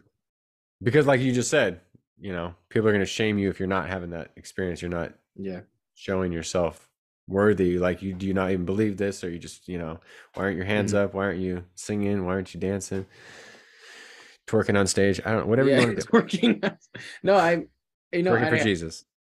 I am glad that in my experience with the charisma, and I think God was gracious enough to shield me if there ever was cases of kind of spiritual abuse, which there was Yeah. for sure, um, that affected people in my family with depression and all sorts of issues, um, and churches that fell apart, were broken up, merged. and like even now i feel like every time a church kind of fall, church community that's really tight falls apart a lot of people get hurt a lot of people just kind of end up um you know with a lot of questions and Yeah. a lot of doubts and it's it's tough but yeah um and i'm lucky i feel lucky that in my experience i, I didn't really I really experience any outright um abuse or whatnot Yeah. Good. but I actually had a lot of ex- positive experiences with God, and and that's a big. I think it's a big reason for my faith. For me, it was a lot of um, my faith was actually very experiential, hmm and then as I got older, it was filling in the gaps intellectually and propositionally, and trying to figure that out. And that's when it Yeah. comes to like, okay, well, how do I make sense of that? That's where it gets tricky. It's like, what does faithfulness look like? You know, um, because up till now, I feel like God's been pretty faithful to me and providing um, me with like a very pretty loving environment, way to grow, ways to grow, you know. But what does faithfulness look like now? You know, how, do I d- just because like maybe some ideas that I have change or some beliefs that I have changed, does that mean I'm not being faithful anymore? Or does it mean that, you know, those experiences I had with God don't require me to necessarily remain evangelical or remain, you know, within a certain camp of or tribe of Christianity, you know, and and that's kind of been part, a big part of the process of deconstruction, kind of understanding that, mapping that. I think I think it I think it takes a level of growth and maturity to understand that faith is not tied into your beliefs about something. Um, And I I even like to think of it less of faith. Um, when I was really, I'd say like post evangelical, but still Christian, I would have said, um, and I still like this phrase to some degree, like it's not about what faith I have. I have trust that Jesus had faith. So when I think of faithfulness, it's Christ's faith, and I Mm. trust that. And then I don't have to have faith. I just trust the one that did have faith. Mm, And I think that would be more Pauline. That would be very, yeah. very in much, very much in line. Um, when I remember studying Christian theology as much as I was, Mhm. um, Pistis Christou was more not um, faith in Christ, but the faithfulness of Christ. Yeah, that's And been a big debate. Yeah, and I lean on the side of it's the faithfulness of Christ that we Mhm. then trust.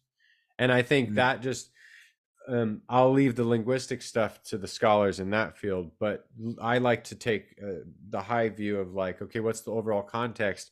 And I and I look at just I think of Paul, and it seemed like for Paul, it always emphasizes Christ. So if it comes down to a debate on, you know, what's the real crux of the matter, it's faith in Christ or the faith of Christ. It would always be the faith of Christ Mm. that we then trust in because that puts Christ first. And that seemed more in line with Paul where his theology ended Yeah. up. Um you know that it just works so much better because then it ends up being like am i generating enough faith in myself and then beca- you never It can becomes self-referential. Yes, right. And that would that would never be in line in line with Paul. And I think NT Wright falls on the it's sure. Mm-hmm. it's it's it's it's the faith of Christ. It's the faithfulness of Christ. Yeah.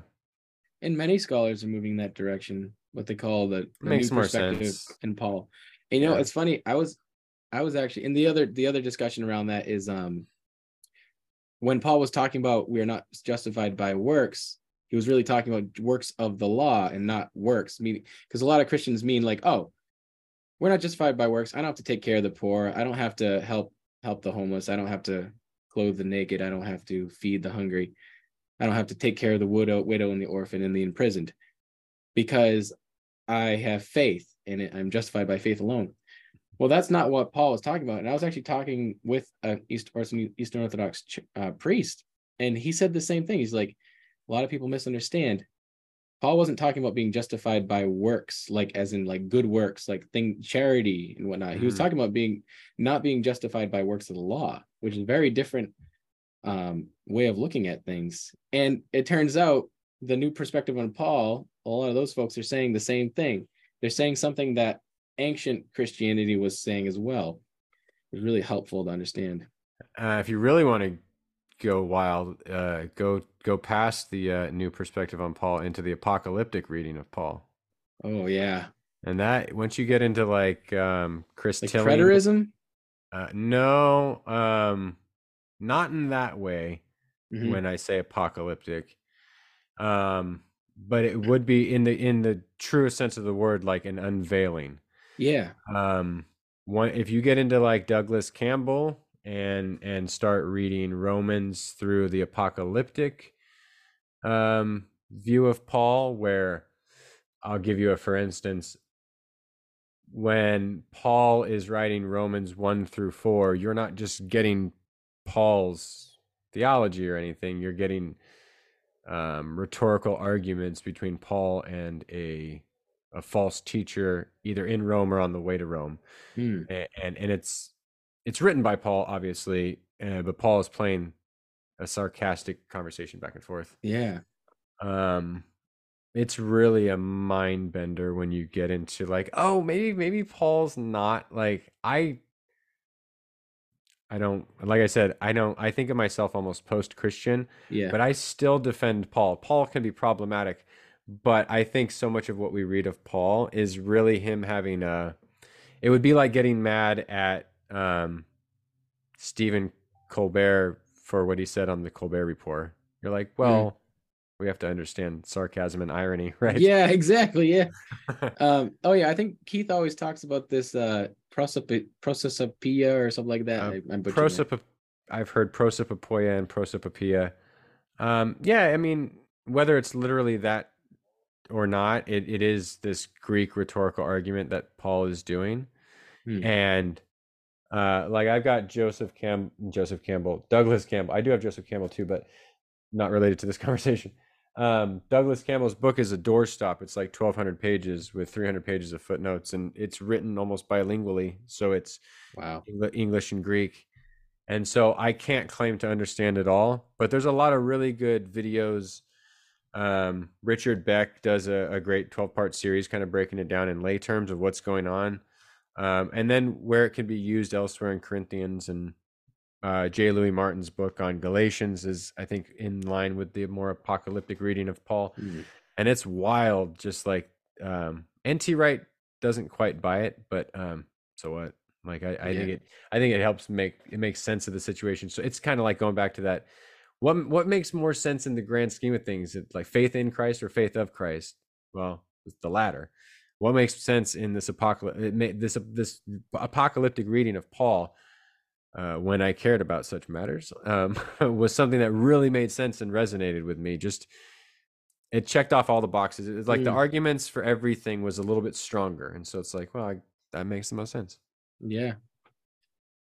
Yeah, I, I've done, I've heard of that now that you mention it, and it's I didn't know it was called the apocalyptic reading of Paul, but that's really that's really neat. And yeah, it it it, it becomes like a, a minefield, right? When you now when you're trying to cherry pick scriptures or cherry pick Oh, yeah. passages. Well, what if you're cherry picking an argument he's using rhetorically against another person? That's that's the great irony of like Romans 1, 26 and 27, the uh the clobber passages Mhm. against the gays. It's like, well, if if uh Douglas Campbell and Chris Tilling and all those uh, you know apocalyptic Pauline scholars are correct, Hmm. the great irony is all the Calvinists and all the homophobes are quoting the false teacher that Paul is refuting, like verses Mhm. later, like the wrath of God uh, stuff in Romans one, the um, Jacob I have loved, Esau I have hated in Romans nine. That's that's Paul is eventually refuting them in in Romans eleven, with the grand culmination of like God's going to be merciful on everyone, like. You're quoting the very first Mm. part of this rhetorical argument where Paul concludes with the like the mic drop of like uh everyone's saved, everyone's under God's mercy. What a heretic you are. I'm such a heretic. But that that Jacob and Esau thing is so annoying. Like just Oh, you don't even yeah, read, you don't oh. even need Paul because look at he- they use that passage, right? They use that passage to say, "Oh, yeah, some see, some are saved and some are damned." Jacob and Esau, and you're Mhm. like, "Have you read Genesis?" Like Jacob and Esau, like they make up. they make up and and they kiss on each other's neck like this is a very intimate familial like you know resolution to a Yeah. family fight Hmm. oh but god's then gonna send jacob to hell i mean esau esau's the bad guy Hmm. jacob's the good one Uh, he's gonna really like that's that's how you're gonna have you read the story? How are you gonna use that that Paul was certainly aware of the reconciliation of Jacob and Esau. Why would he then use that to argue for some being damned? It makes no sense. Yeah, that that's a I mean that's a great point. You know, they always use that as a have you read Romans As a slam 9? dunk. Yeah, read it. Have, Have you you read read Romans? Read all the way to 11, please, and then go read Genesis. yeah. Yeah. And and they had me fooled, you know, at, for a time I was like, yeah, Paul says it right there. He, Says it clear as You know, day. he's a Paul was a Calvinist. He he knew Calvin. He lived in the same era. I think they lived down the street. they Um, did. What's funny about reading Paul clearly is that doesn't Peter say in them, meaning Paul's letters, are Yeah. things that are very difficult to understand? Exactly. Like if they don't, like they're in the same worldview, they have the same context, they have the same Jewish background, they have the same, Mm. well, not necessarily walking literally with Jesus, but they Yeah. live in the same time frame, and yet Peter's still like, this dude is hard to understand. Yeah. And and, And we're going to be 2,000 years later and be like, Paul was clear about this. And they're like, how arrogant do you have to be? But then you have very clear passages like in James, you know, James is probably the most clearest speaker, you know, when it comes to I mean, he's he speaks out against a business owner is not taking care of their workers, you know, he speaks out about the necess- the necessity of of work when it comes to um self like when it comes to justification. So but we like to ignore those those things that are very clear and then harp on the things that are It's- not clear. It's really wild that, yeah, when you do point out things, the, the irony of it all is like, uh, you want to get real nuanced all of a sudden when I bring up, like, I don't know, slavery in the Bible Mhm. or things that are really, uh, you know, like, hey, this does seem to be clear. And you're like, oh, now we got to nuance it and get really Yeah. contextual and all this Mhm. stuff. It's like, okay, yeah, we, we should be nuanced and contextual, but you only kind of do it when it suits you, right? Yeah. Or even I, I think it's really frustrating like the whole Gehenna passages, right? Because Gehenna was an is an actual historical, physical, geographical place. Like what do you do with that? What do you do with the fact that that's a real place? Now do you take Jesus literally? You know? Well, they never took him literally because, Jesus, I don't see any one-eyed, one-handed, one-footed Christians who are doing Yeah. self-mutilation because uh, they certainly have sinned, right? Mm. That's a it's a weird it's a weird mixing of like Jesus when he talks about Gehenna, he's often attaching like go gouge out your eyes lest you end up. Um, so that part is supposed to be very less than literal because everyone I know, no, I I've never met a Christian Yeah. who's done that literally, but then they're going to end up in a little a literal place of suffering. It's like So what's Jesus- literal? What's not? Jesus is really a confused creator of metaphors and things. You know that's another thing too like that's kind of humbled me in my faith is like jesus spoke to thousands of people and he was not clear he was not clear with them um, there were certain people who you know he seemed to say like those who have the ears to hear it let them hear it you know but then ultimately the message wasn't necessarily for everyone and that that's what makes it difficult too and he even speaks about not even coming to even speak to the Gentiles. You know, I'm only here for the Jews. I'm only here for my my people. So it's like, then how does that become a universal message? And there's a lot Yeah. of questions. Well, I think I think what becomes universal is the non-theological things at first. It's like Mhm. it's very practical things. I'm gonna well, of course he's gonna help his people because his Mhm. people are widows suffering in the street, Yeah, poor who can't feed themselves and their family, the people who are afflicted with disease that then get blamed for having the disease because theologically that's the truth. If you Mm. if you are diseased, you are a sinner or your parents are. He was there for those people. And that's, you know, uh, that stuff was very clear. It was a very clear but yet difficult message. I think then, yeah, what do we do theologically about Jesus? Mm. That's when it gets really like complicated because I think we get this is super reductive, but I think we we get the ethic of being human from Jesus and we get the the theology of the church mainly from Paul. yeah, Mm. yeah. And and obviously he was speaking universally in some senses. You know, I will Sure. draw I will draw all men to myself. You know, he's speaking about well, he's not I mean, even if you don't take the universalist interpretation, you just see that as like meaning all men, meaning all kinds of men, you know, and he's still speaking. There was a, a, a message of reaching out towards the Gentiles. And when Yeah, I spoke, yeah, when I spoke Yeah. recently with a Jewish friend, um, he was saying, you know, the whole concept of of the you know God being the father of all people and and also the Gentiles being included within the family of God, that's that wasn't new when Jesus Jesus was just pointing out something that was already in Judaism, which is really well, fascinating. yeah, yeah. I mean, his first, um, I put it in air quotes because we're on an audio podcast. Mhm. Um, his first sermon, uh, after being tested in the wilderness, uh, he goes in in Luke four and speaks or reads from uh, Isaiah. Mhm. um, when the crowds get all pissy with him, he points to their tradition. He's like, "Didn't our greatest prophets heal those outside our borders?" So the day of Mm. jubilee is for everyone. Um, That upsets some people, but it that is a universal truth too.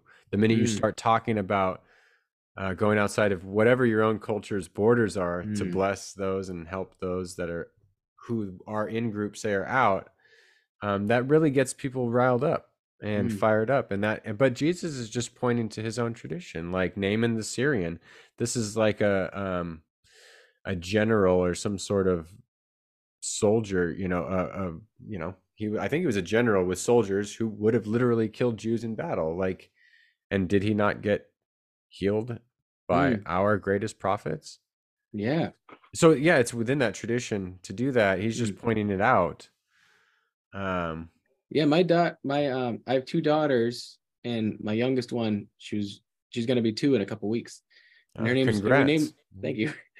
And we named her Ruth because I really liked the name Ruth. And I also I like I like those old names. I, I hate when you know people name kids like Mark or Brittany or Megan or whatever. You know, it's like everybody's named that, you know. Anyway, I like unique names. yeah Like Matthew, come on, that's not that's unoriginal. Peter, that's not original. I, well lo- I like Peter. Peter's i don't think name. you're supposed to call your guests unoriginal here Sorry, you are original. i didn't Di. Stefano. I've never heard Di Stefano before. So You haven't living out in the in in Wista. I I tried to spell my names uh for someone in Rhode Island, and they got snarky with me. They're like, "I know." I know oh well, Rhode Island has a lot of Italians. Yeah. Worcester doesn't have as many. Or- Worcester has what a lot. you- what do You lot. got a bunch of Irish up there. Um, there's quite a mix. I mean, we got Irish, we got we got some Italians, we got Rhode Island's weird because it's still very pocketed. Like I lived in Very a Por- I lived in a Portuguese neighborhood. Portuguese, the yeah. restaurants were Portuguese. There was a Portuguese like, and I'm part Portuguese too. But Oh yeah. the the name's the name's Sicilian. I almost said the Mhm. name's a Sicilian. I know my my grandfather's Sicilian. Pozzi. Yeah. Okay. Well, I actually Pozzi. found out that uh, I'm of the Italian portion that I am. I'm genetically more Northern Italian than Sicilian. I would my um my maternal grandmother, her family came from Sicily, but maybe they were maybe they moved from Northern Italy. Up, I don't know. I don't know. Yeah. Anyway, yes, there are a lot of Italians. I mean, Federal Hill, right? Did you go to Federal Hill? Federal, yeah, you drive by, it eat at smells like marinara on 95. Venda's delicious. Oh, that place is good. I don't remember the names of some of the places, but uh, there was. Uh, you ever been to Hemingway's in, in Providence? I don't think I have. That was like that the a- best, the best fish place you'd ever be to, uh, been to. or I'm not a big fish person. Was that Portuguese? No, it was like fancy. It was Okay, probably just fancy. like French. You know, like it was like co- uh, you know, like you know, French cuisine. What about Chico? Anything good there? Uh, nothing like nothing like back. I mean, we have a lot of um, we have Donald Trump's nightmare. We have a we have a uh, a taco truck on every street corner. You know, we Oh. got a lot. Yeah, I would not be upset with that. No, it's fantastic. a lot of um, a lot of uh, you know, Mexicans uh, up here, and um, so we got a lot of Mexican food and really good Mexican food. Um, we have a a decent sized Asian population, so there are some good Vietnamese places Mm. and um, some good Thai restaurants. Um, I, I I have celiac, so I can't do Chinese restaurants. Oh no, my wife does too. Oh yeah. Well, it's better than it used to be. Yeah, it is. Uh, like back in the day, like eating bread. It was like like before celiac was cool. Like I had it. so I was like, he did everything before it was cool. Yeah, I was, a- I was ahead of the game. I was like, I'm off Before it that was gluten. They're like, what's gluten? Now it's like everyone's off the gluten. I'm like, Yeah. I was there, man. You guys are making me look bad. I literally have a disease. Um, Why do you choose that lifestyle? Yeah, why? Why don't you just eat gluten? I'll eat gluten and I'll show you why. Anyway, Um, yeah, no, there's some good, you know, Sierra Nevada has a decent decent restaurant. oh, do they have a uh, restaurant? They have a restaurant. Wow. Yeah, every brewery has to have a restaurant, right? Um Yeah, there's some decent food out here, I guess. anyway, I was I was on the topic of Ruth because because I I I take I take things on tangents sometimes. I don't no, know it's okay. Um, my daughter Ruth, I named her that because I really like the story of Ruth in in the Old Testament, right? And and what's fascinating what I noticed about it, like the same day that she was born, I'm like, wait, this story is about a Gentile being brought into the family of God, way before it was it was before it's cool. cool. Before it was cool, yeah. He was a hipster. Yeah, it's a mixed bag. You know, the whole Bible's a mixed bag. You got Mhm. some people like, you know, you've got you got rhetoric about Gentiles and Wisdom of Solomon 13, 14. Same rhetoric Paul Yeah. uses that, that they would have been using in the church about Gentiles. Then you've got, uh, I'm sure there'd be Gentile writings if Mm. we had them about Jews, like how terrible Jews are. Oh yeah, Yeah, you know, all this, all this do. rhetoric back and forth. Yeah, yeah. Mein Kampf. But but the you know the Jews had uh you never anytime someone says the Jews it's like oh, some- Don't say that. you can't say that. No no no. The Jewish writings and uh, are, are a testament to the fact that they were a people who welcomed in the immigrant. This is back in like you hear a lot of in deconstruction land it's like a Disneyland place. In deconstructionville you have a lot of people who are like just like shit on the Bible. And you're like hold on. This is a really progressive text. If you Mm. study ancient history and they're talking about welcoming in the neighbor and welcoming in the immigrant and treating them like one of your own you're like okay yeah they definitely don't get Mm. everything right but i think they definitely push humanity forward without them having these writings and living this life and believe it could have been a lot slower progression Mm. and I think I think Jewish people and the Jewish faith um, have pushed us forward as a as a species. And they That's seem my- to continue to, right? It's very fascinating. You know, most I don't get why people are. I don't get the the anti-Jewish stuff. I mean, I know that I'm sure. I'm sure we've all said stupid stuff or stuff that's Mhm. out of turn, right? Yeah. Oh, that's anti-Semitic. Oh, oh, that's anti-black. Oh, I didn't think of it like that. We all misstep, right? Mhm. But this anti, like, like truly anti-Semitic. I don't. I don't get Mm. any of that stuff. Like, have you met Jewish people? They're fantastic. Have you met black people? They're fantastic. Like, Yeah. what are we talking? Like, what are you talking about? I just it. n- I- ugh. Mm. No, you're you're not wrong.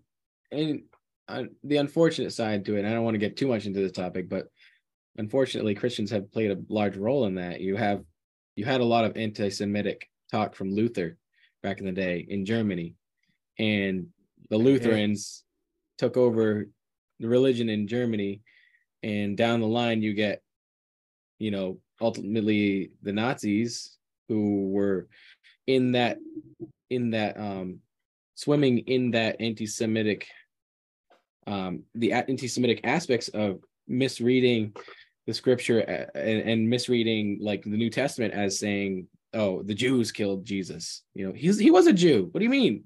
like Yeah. Yeah. Well, I mean, our words, I, I said earlier that words aren't magic. They're not like an incantation, but they do matter. They, they do. they're really influential. And Luther said some horrible things about, about Jew, uh, Mhm. Jewish people.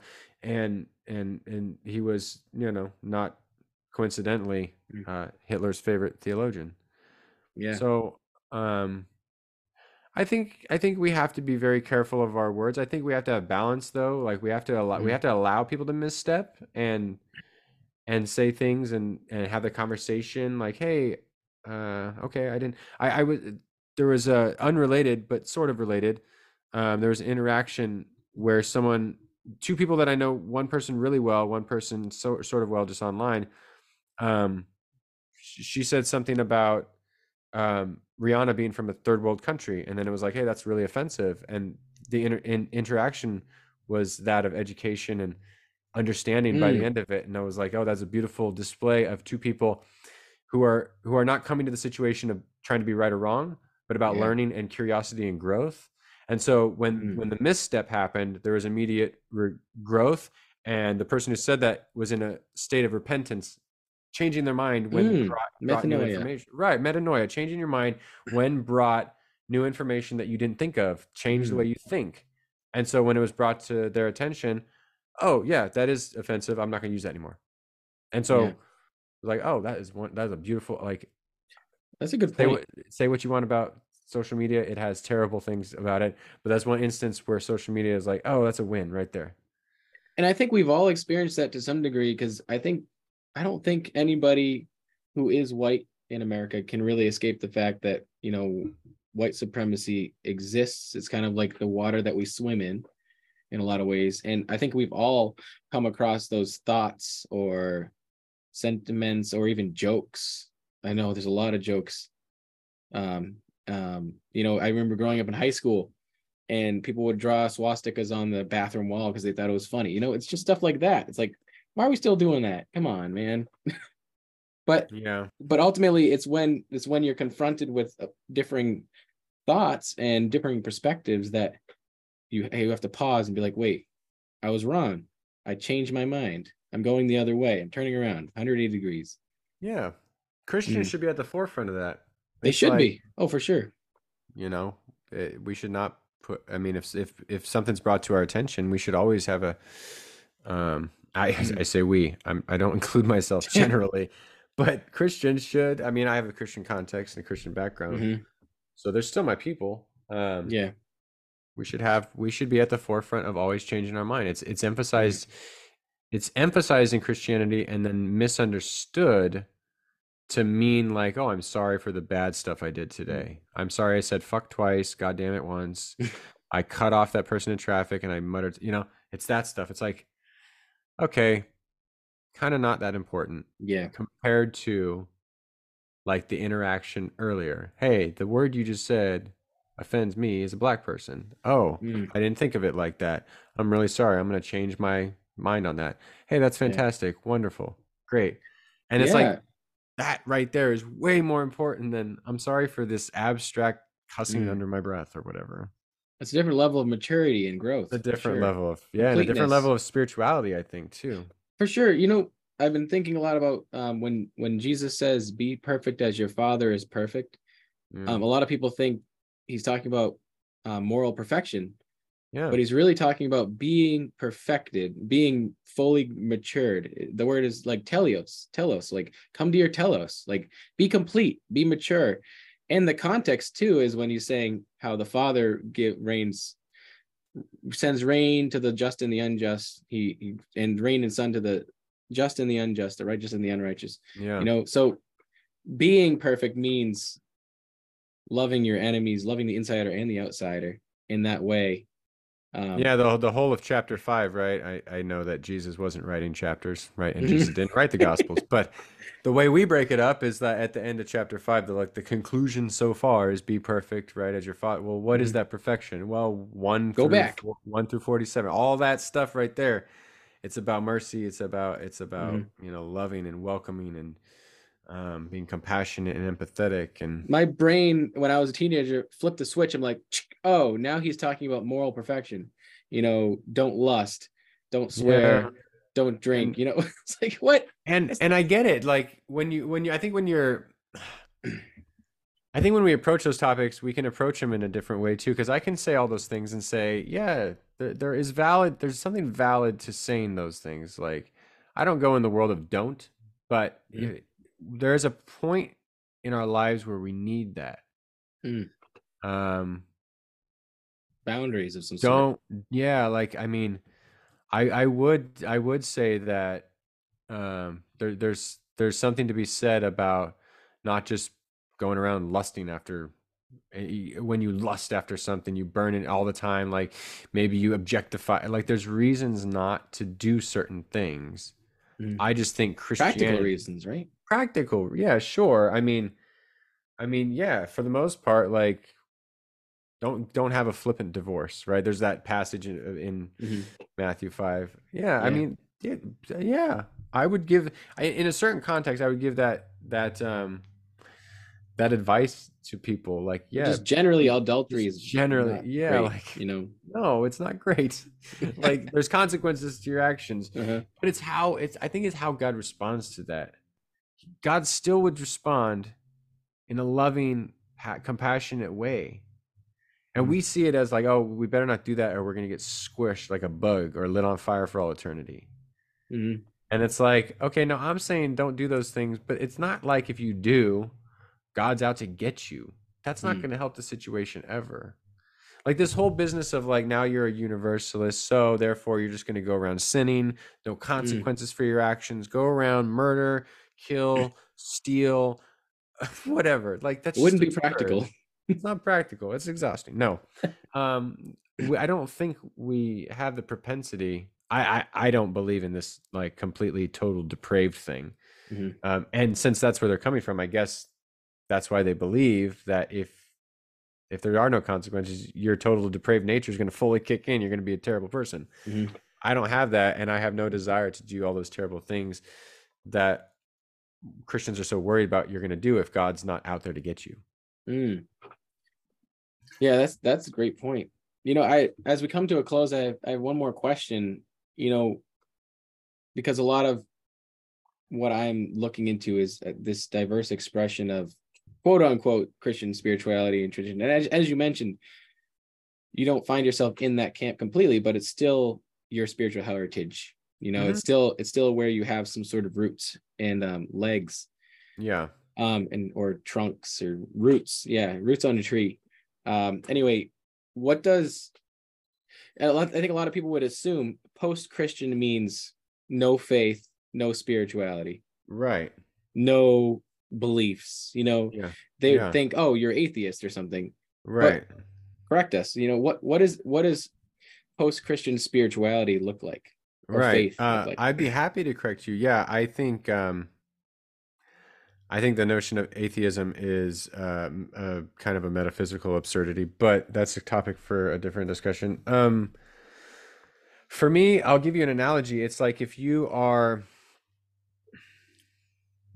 like when um when the fellowship leaves lothlorien and they get in their canoes um if they're if they're going down the river and then they want to go to the right side and that's where they're done with the canoes it would be weird for them to continue to carry them along with the paddles if they're then going into the forest right?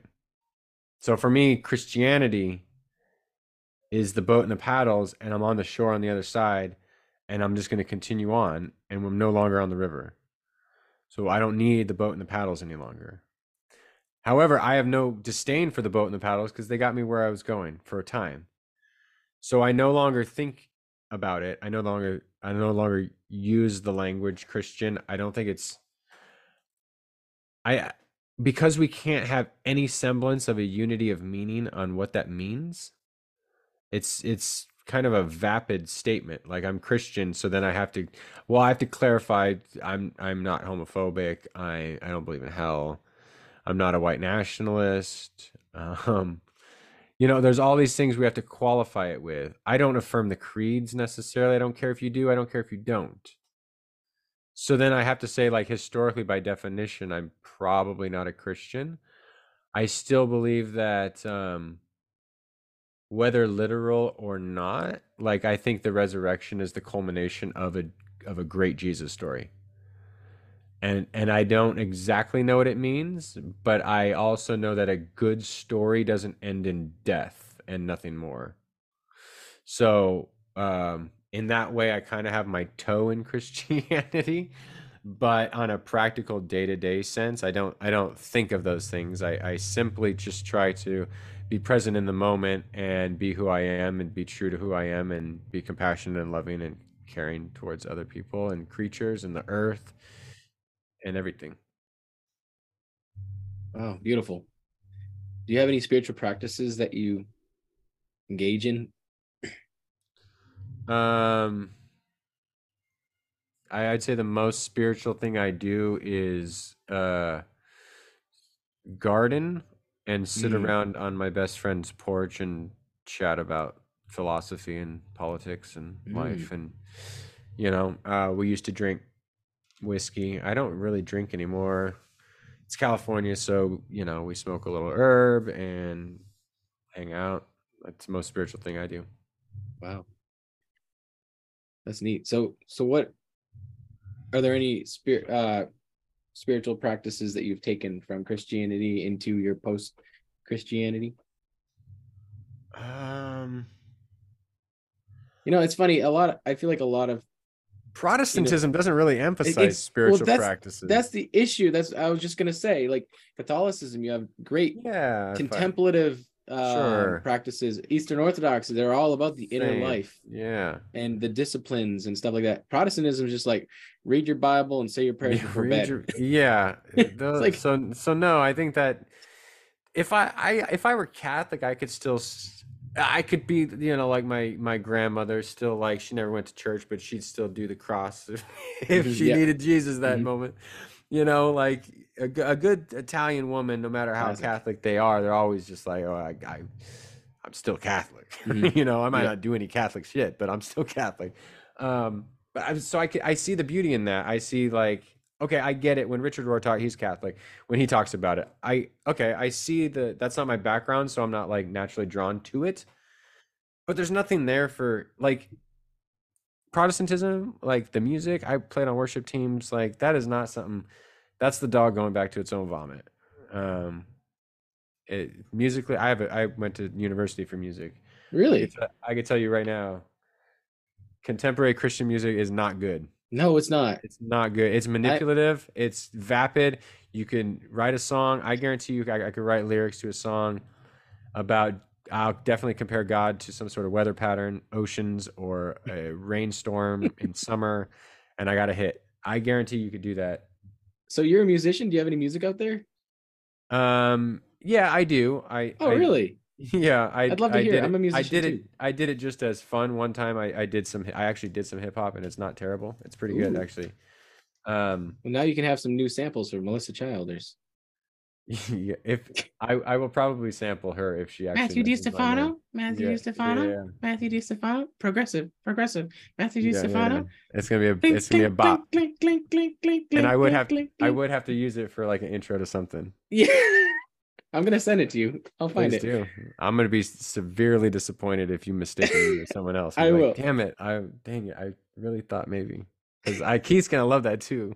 I'm not even gonna tell him. I'll surprise him. I promise you, there was an episode. I will look back through my listened to episodes. This is back in fall of 2020, so I got to go back a little ways, but I'll find it. All right, the challenge is on. It was when she was first coming out with the book. I think she had either just released it or she was just about to release another, another, another. Gossip, Another- gossip, yeah.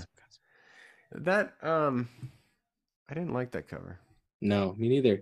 And I also I, am like. really picky about covers because Ralph is the goat. Mm. Ralph require. I mean, it, go look at our our our book covers. They're like works of art. Um, I like. I've- Have you have you seen? Are you familiar with Pete Enns? yeah, He has this new book that came out. I don't know if you're. It was called Curveball. It has a really Yeah. funky, retro, um, like '80s '90s style cover. It's Yeah, really Pete- cool. Pete was on the Heretic Happy Hour once upon a time. He's funny. I uh I haven't talked to him in a long time, and then his book was number one in a category when it was coming out, and my book, uh, one of the bonfire sessions, the one the booklets I do with Mike was like number two, and I was trying to talk some trash about him, and he gives it right back. He's really funny about that. Like he's Mhm. he's a scholar, but then you could like you know pal around with him. He's pretty fun.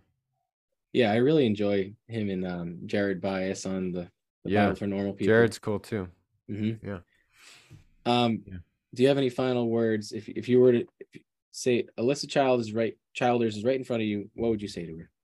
I would say, Alisa, um, it's going to be really good for both of our algorithms for us to talk. No, I'm kidding. I no, I would re- I would really say I would love at some point to have a discussion about something that we would disagree with because I guarantee I'll be really respectful and I would just ask the same. And I think it could be a really beneficial learning uh, moment for not only us but her listeners. Mm. I think it helps to humanize people. And I Sure. think I think in some way I don't want to use the word dehumanize because I don't think she's dehumanized people, but it's kind of I think sometimes we talk about these concepts and these people as if I you know, it's almost like she talks about progressive Christians as some big bad voodoo monster Mm, yeah. and we're and and I would say that I'm I've I've progressed past progressive Christianity Mhm. but those are my people too and so i would you know i would like to have an honest conversation so maybe she can have a more nuanced approach i think and i Yeah. think i think she needs some nuance that'd just be my critique of her Mhm. in an honest way But in a in a worldview that doesn't allow nuance, that needs clear answers, it's hard to do. And an audience who she is depending on her to stay the course, you know, and that's what I think that's what makes it difficult. that's too much pressure because it, It is. doesn't allow you to change because if if if at some point the whole thing is built on something let's say for instance that Alisa in 5 years didn't affirm the things she has built this entire thing on. That would be very very difficult for her career and personal to what are you going to do? Are you going to come out and say that i actually think i'm now wrong. Or are you going to just double down and fake it? Yeah. the the difference is that like for me, my whole writing experience, my whole content creating experience has been more about the journey. So it doesn't necessarily I don't Mm. have to attach I don't have to look at All Set Free in 2015 and say I agree with that anymore. It's where I was and I'm glad I wrote it and I've stepped on my own shoulders to get to where I'm going. I built on that and I changed and evolved and I think where if you build on like John Piper, you're you you're everything's built on 28 point Calvinism. if one of them comes out, what do you do about your whole business, your whole content creation thing? like Jenga. You lie or you risk losing it all. I don't have to risk that because the people are like, "Oh, Matt's where okay, Matt changed his view." Yeah, that's part of it. My my writing experience is a journal, not necessarily like all of this Mm. got to stay true the whole time.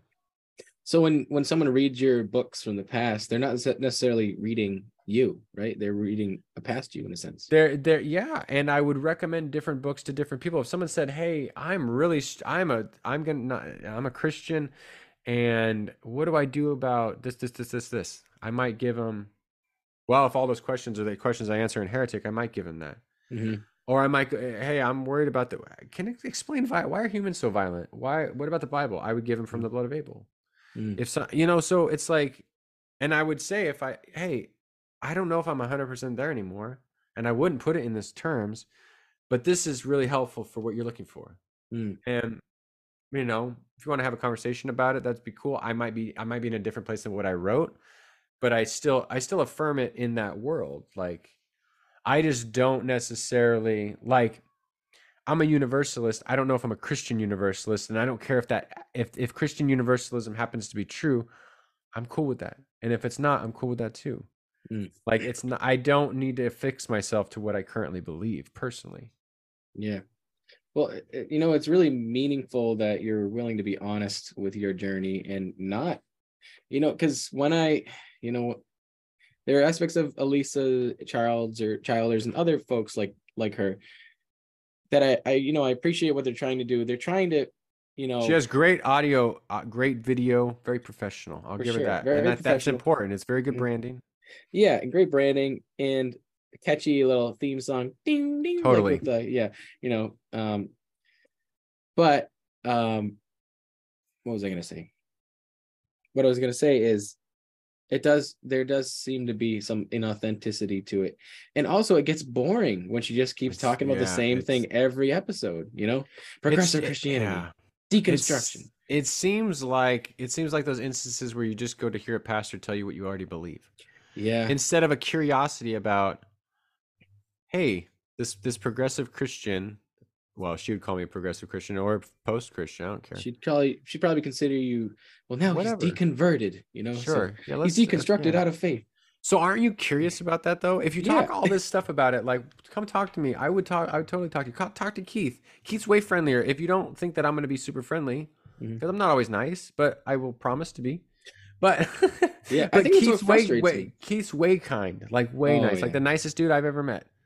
And, he's willing to you are- dialogue with this Bible and he too. is he and, and and so it's like why wouldn't you talk to that guy he's not going to be disrespectful in fact he's sometimes i'm more like paul i'm a little snarky and kind of an asshole but G- Mm, keith's more yeah. like jesus but yeah i think jesus was a little bit of an asshole sometimes too but you know for good He reason was a yeah. I mean, asshole's not the right word but he would i bet that's what i bet that's what people thought of him Oh, yeah, for. Oh, sure. an asshole yeah well, if he truly fashioned a whip and went into the temple and started whipping people and turning over uh, tables, I mean, i don't think he was whipping people though i don't know people. it doesn't it doesn't say that he, i mean Maybe he drove just for looks. he drove animals out of Ah, okay. uh, you know that's a kind of an anti-sacrificial text i think Mm. but yeah Yeah, interesting.